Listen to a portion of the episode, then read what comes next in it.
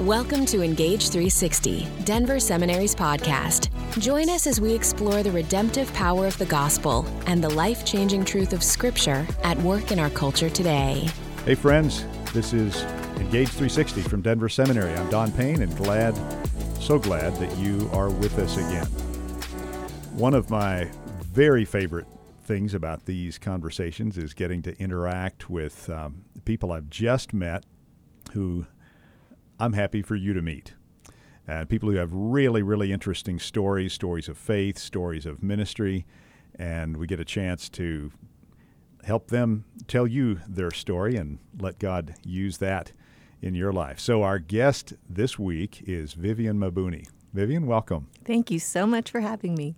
I am very excited to let you know about Vivian, if you don't already, because Vivian is uh, already pretty nationally known as a speaker and writer. She told me just a little bit earlier today that she is a, a speaker who writes rather than a writer who speaks. Is that true? True. and I guess those are those are two different things. But uh, her writing is something that I'll certainly want to draw your attention to. And we're going to get into Vivian's story here in just a little bit because she's got an amazing story of God's faithfulness and what it means to live by faith in God's faithfulness.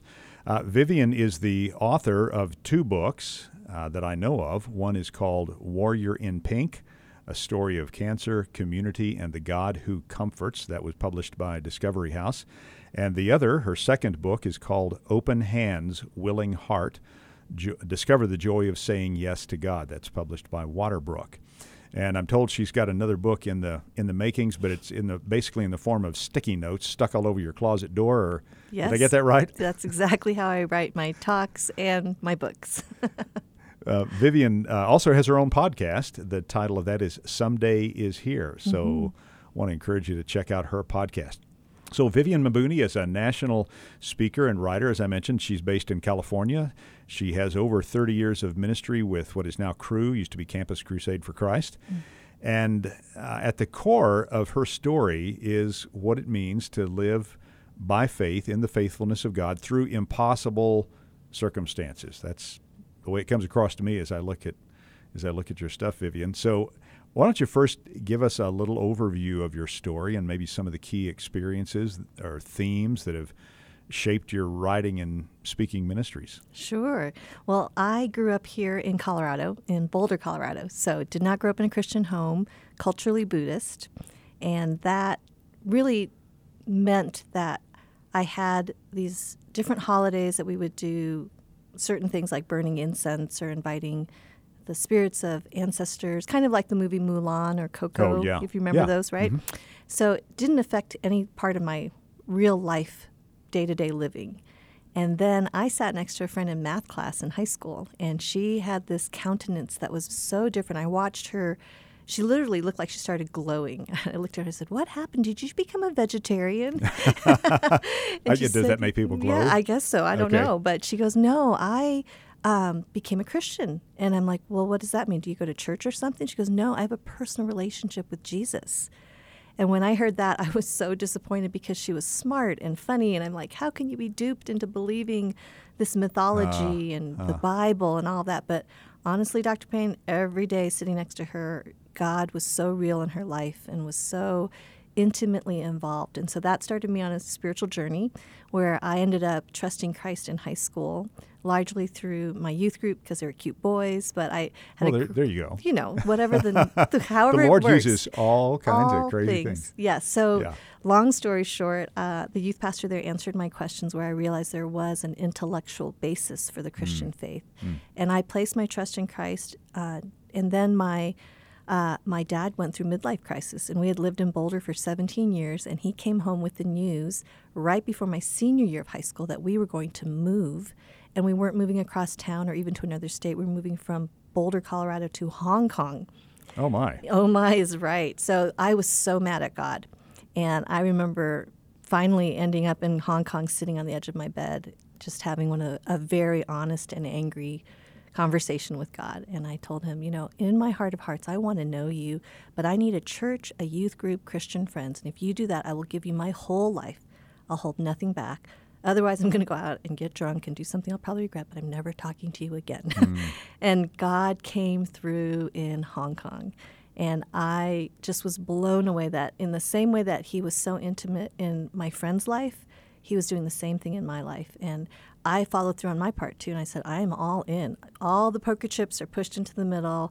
I'll go wherever you want me to go. So that was the beginning of this adventure where it really releasing control of my life ended up yielding this incredible intimacy with God. And I just have been taken by him ever since. And that's really the, the beginning, really, of the adventure for me. Uh, you know, I think Jesus said something about those who who lose their lives will find them, mm. or you know, some something yes. to that effect. Yes, right. I read that too. vaguely similar to what you. Yes. Yeah. It's really, really yeah. true. Now you've you've walked through some some pretty dark waters. Yeah. Some tough times. How's yeah. that been a part of your journey? Well, I would say, obviously, for those who are listening who are in any kind of ministry, there are just good times, but there are a lot of hard times, um, a lot of wilderness wandering times. But I would say one of the biggest things that has really marked my life was being di- diagnosed with stage three breast cancer. Mm. Um, still three young kids at home and completely unexpected. Um, it was really one of those times where I felt like, as a young mom, you know, the youngest was finally at a stage where, you know, she was in school full time, which would open up all sorts of opportunities. So I started my seminary degree and I joined a national executive team in ministry and felt like everything was lining up and then got this diagnosis that took me out. And that i'm looking back now realizing that that detour was exactly what god was using to prepare my heart and open up other doors of ministry opportunities. So how so? Well i would say that one of the unexpected things was writing so i my best friend were so many people wanting to get updates you know about the cancer treatment and everything. So she started a medical blog for me, and I would just write there. And it was, it honestly felt like holy ground. I didn't edit anything, it was just sharing what was going on, what God was teaching me. I didn't feel like I needed to make God look good. It was just very honest wrestling of what was going on, what I was going through. And so people were being encouraged by my writing, and they were sharing these posts with others, they're like, you know, is it okay? I have a friend who's not going through cancer but is going through a hard time, but I think these words would really minister. So it just started going. So God used cancer to pull out the writing, the writer in me. And that ended up being very unexpected, where an editor reached out to me and asked if I had a book proposal, and that introduced me to the publishing world. Okay. Did that become then your your 1st mm-hmm. book, Warrior yeah. in Pink? Yes, it did. I'd be curious to know maybe a few of the, the nuggets from what you present in that book. Oh yes. So the so the subtitle is um, "Cancer Community and the God Who Comforts," and for for me, um, being firstborn, being um, in ministry where I'm accustomed to helping others, uh, I found it very difficult to let people into what was really going on in my life. And so, one of the stories that really marked uh, my cancer journey was that months before my uh, call that no one ever wants to get from the doctor, I had been leading a women's Bible study of moms whose kids had come to our church and who become the kids had become Christians, and so they really wanted to know how to grow in their understanding of who God was. Some weren't even believers yet. So it was really as wonderful as teaching the difference what the two dots meant between the chapters and the verses, like oh, wow. that kind of beginning, right? Yeah, yeah. So we started having these really meaningful conversations and as women's Bible studies go, our lives started, you know, really intersecting deeply. Uh, one of the women from that Bible study shared about this woman that they called in the neighborhood the Asian Martha Stewart. And she was this woman who always looked so put together, and her home was always spotless, and her kids were so well behaved, and the food she made was Martha Stewart esque. You know, everything yeah. about her life was flawless. Yeah. And then this woman was diagnosed with breast cancer, and she was not a believer, but she, you know, had this diagnosis, and people wanted to help her. Like people wanted in the neighborhood and at the school wanted to help her, and she just said, "No, no, no, no, no I'll be fine. I'll be fine." And then she went through the, her treatment, and as her body went through all the changes, she could not hold her perfect world together. And then tragically, this woman took her own life. Mm. Mm. Uh, she left behind her husband and two kids. And this story was shared with me in a food court. And I remember it was almost like in the movies where everything just freezes. And God had my full attention. He's like, Viv, you do not know this Asian Martha Stewart, but you are just like her. You like to be the strong one. You don't want to put anybody out. You don't let people in. And I sat there and nodded and and just very honestly said, God, I purpose right here, right now. If anything like this happens, I will let people in. And God used that story to prepare me for the call three days before Christmas that I had breast cancer. Wow. It changed everything. That that is amazing. I wonder whether uh, whether all your years of ministry experience uh, with uh, with Cru mm-hmm. fit, and I- and I'm wondering this maybe on behalf of lots of people who are involved in um, in some kind of all-in vocational form of ministry, whether we become so accustomed to being the givers, mm. the mm-hmm. the leaders, the ones mm-hmm. who other people look to for service, that that we kind of lose the capacity to receive and to be open to that. I mean, did you find that at all? Absolutely. I think that there, you know, I think that some of it was my own pride, to be honest. If I think about that, there's just a, um, I don't know, it's, um, the, I think in leadership, often the higher up in leadership, the more lonely it can get because there's a sense of not wanting to um, maybe burden people who are looking to us for direction or whatever. But I, I think what this cancer journey taught me was that the kingdom is really an upside down kingdom. And to learn to be a gracious receiver uh, really does take down the pride, where it really levels the playing field, where we are all human, where we are all at the cross, all the same, you know. And I think I needed, for me in my journey, to really be in a place where I learned to be a gracious receiver. And- Yeah, it, it, probably takes as much grace to receive as it does to give. Mhm. Yeah. Who And- knows? Maybe more. I think in, in some cases it really does. It does. Hmm. And for me as an Asian American, culturally, um, you know, I'm taught in my culture not the, the, the nail that sticks up gets pushed down or don't rock the boat. Like those are very deeply embedded cultural values Mm-hmm.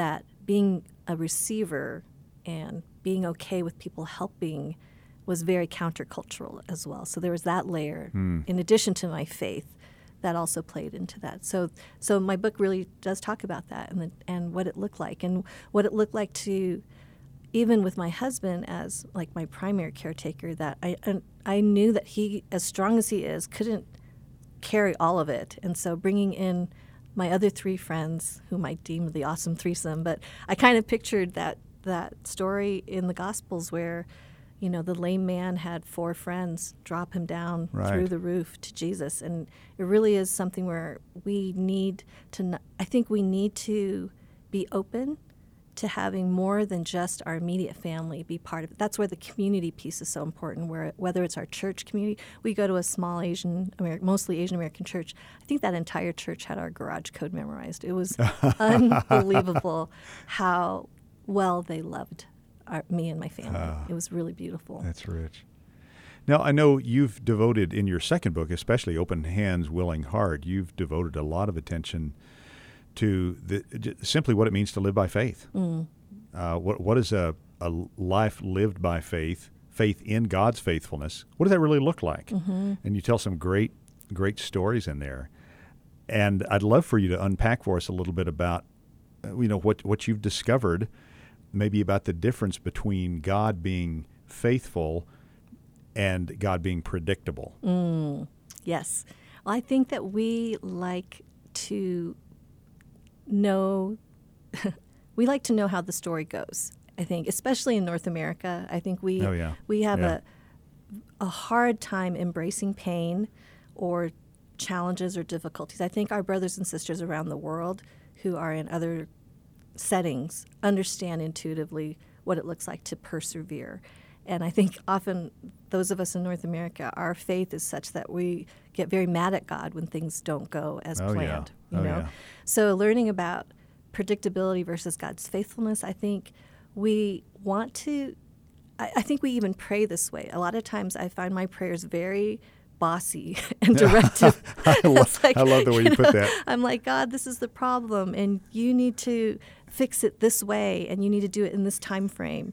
And I've learned in these years of not only ministry but just life, realizing that sometimes the most honest prayer is one where we literally open our hands and we just kind of hand it over without even any words. And it's uh, I've been a part of a 12-step program before as well, and the 11th step is knowledge of God's will and the power to carry that out. So it's not even God, you need to fix it this way, but here's the situation, thy will be done. And that surrendered posture, I think, really changes everything, um, giving then God freedom to move in ways that we may not know this side of the situation. Yeah, it's, it's often occurred to me that we only really see the shape of God's faithfulness in the rearview mirror. Um, and if we try to project out in, you know, through the windshield, so to speak, that's where we begin to establish rules for God's behavior. Right. And then when God doesn't behave according to these rules we make, you know, we, we can get pretty ticked off. Yes. and that, that that's uh, that's certainly been a growth curve for me. I think it has for lots and lots of us, and learning to separate out what it means for God to be faithful, but to be faithful on His own terms, Right. Right. and then see what that looks like in the rearview mirror. Yeah. And he is faithful. And I think more than anything, he wants us to rely on him. And when I read the Old Testament, no two battles were the same. When I read the New Testament, Jesus healed differently every single time. And I think the reason why is that we like to put things into formulas. Um, we want a certain, like, you know, use this spit mud and that will you know bring about you know from blindness to sight like we want something to hold on to rather than relying on the lord Yeah. and i think he mixes it up on purpose that we would have fresh faith he's not going to do it the same way and so Yeah. whether it's um, you know trusting god for finances like he may provide in one way but it's, that's not how he's always going to provide and i Yeah. think that's on purpose Gosh, I hate that. I know. I just want a script. I know. I just want a formula. I want to Yeah. just be able to So- plug and play. yeah. Well, so how how have you learned to? Or how has that? I can't say this correctly. How does that not turn into a formula? Well, I think uh, being mindful that it's going to be mixed up is what we need to kind of renew our minds in that it's not that there's something wrong. So we had a situation where we were um, going to do ministry in Japan, which is less than 1% Christian. And, uh, you know, having been on staff with Cru, we had raised, you know, support for, you know, missions in the past. And so I had this whole um, system worked out where you send out the letter and you have the return address and all of these things. And we um, had moved to Mission Viejo. We, my parents were still living in Hong Kong, and this move happened unexpectedly, and we were tasked to lead a brand new team into Japan. There hadn't been a team in years.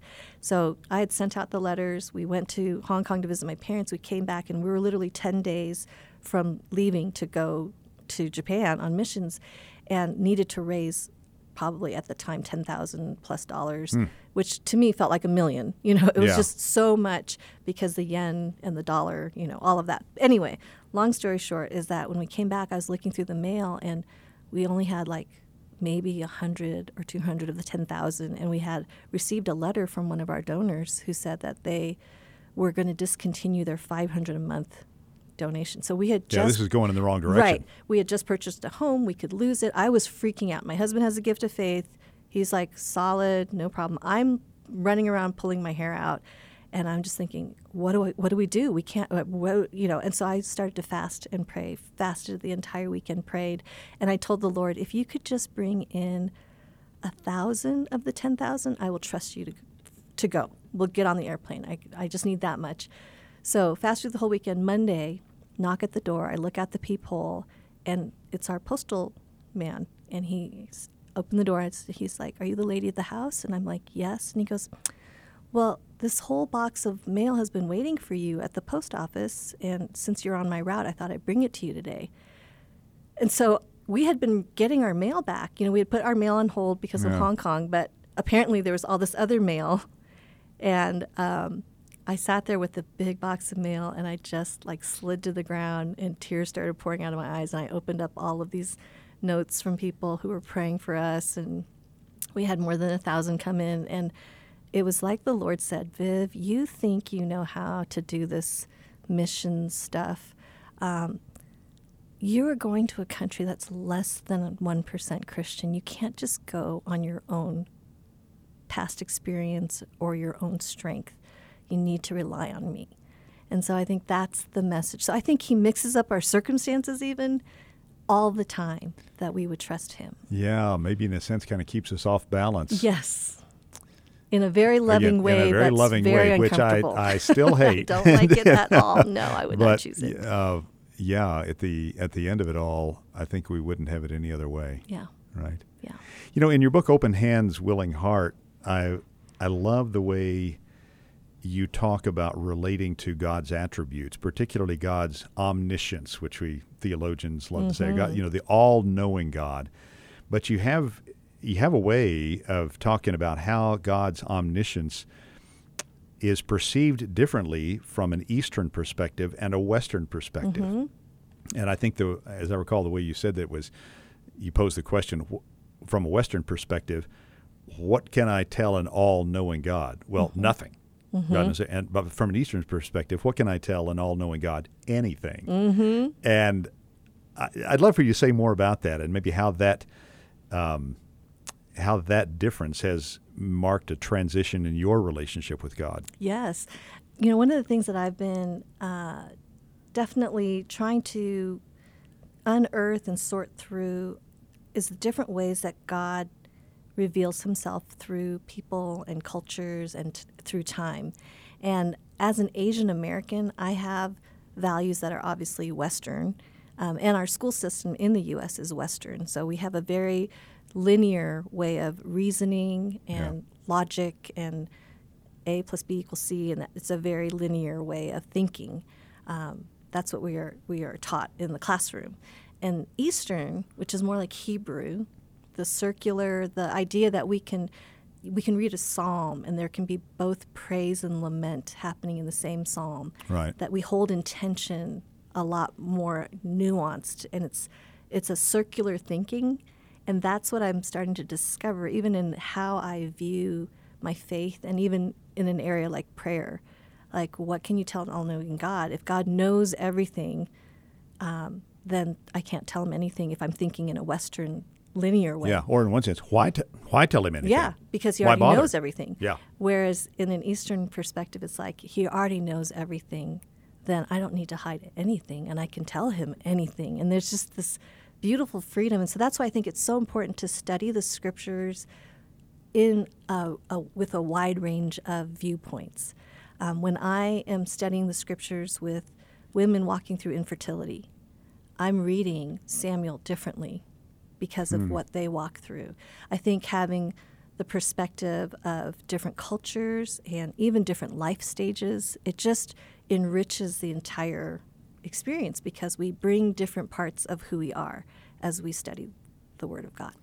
Well, one of the reasons I I loved that remark you made in your book was because it my my discipline is systematic theology, mm. and so we talk a lot about the attributes of God. But from a Western perspective, I find that many of us uh, read about those attributes, those classical attributes, the mm-hmm. omnis, mm-hmm, mm-hmm. and they come across quite often as abstractions mm. That are maybe kind of difficult to relate to. But your your way of putting that really made a connection between the classical attributes of God and practical living by faith. Yeah. What it mean, like our prayer life.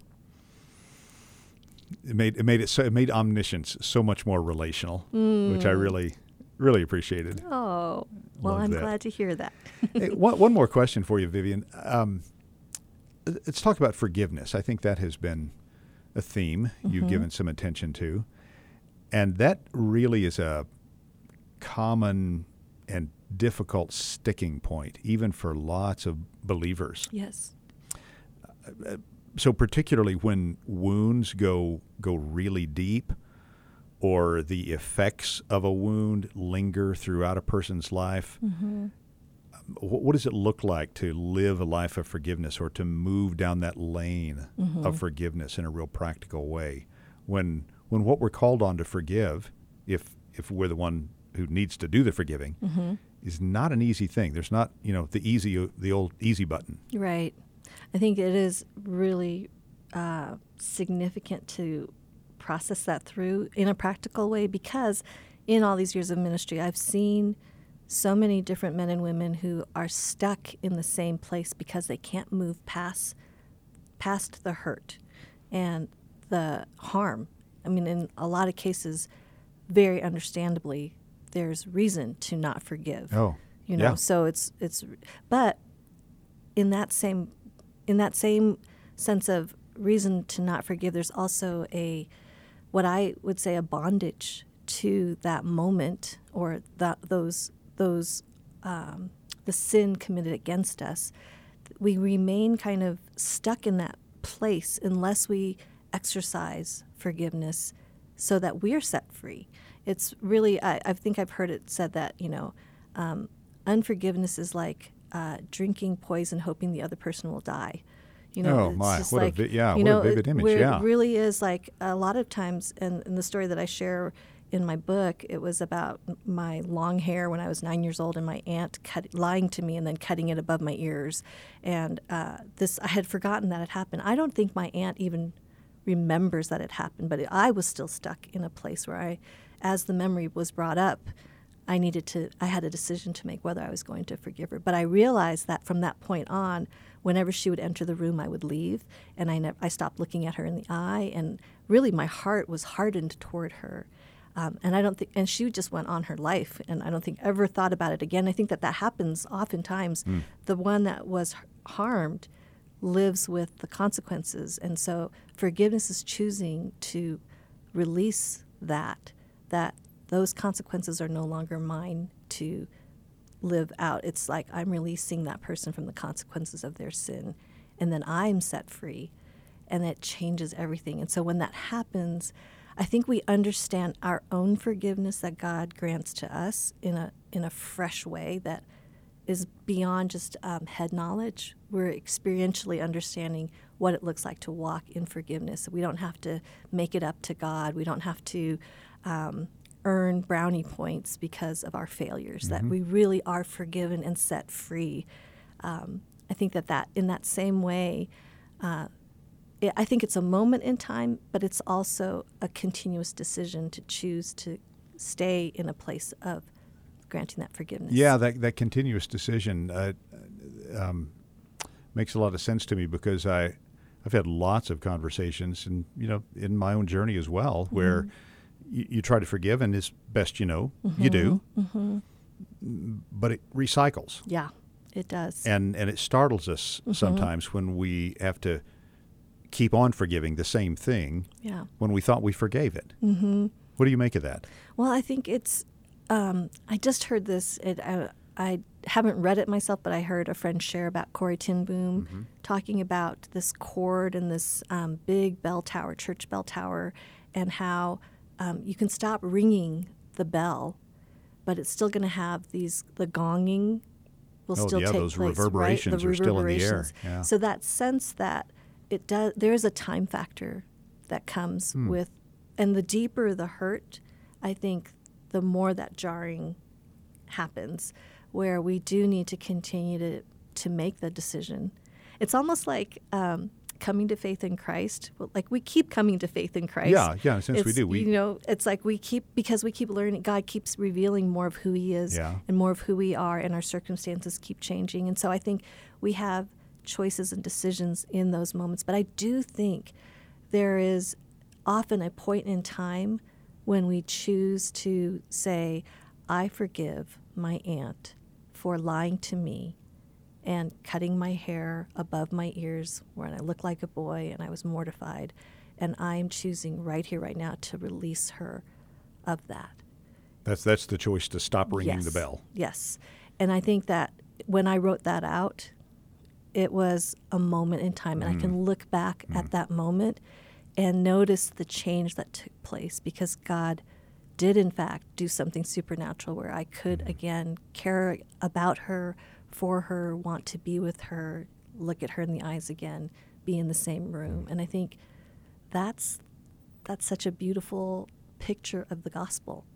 You know that what was once um, hurtful and harmful could be redeemed, and and God gives us the tools through forgiveness, through how even Jesus modeled, like Father, forgive them; they do not know what they're doing. Um, that's a very generous, generous posture. Yeah, I love that word the generosity of forgiveness. Yeah. Yeah, as the Lord has been generous, so deeply generous with us. It's true.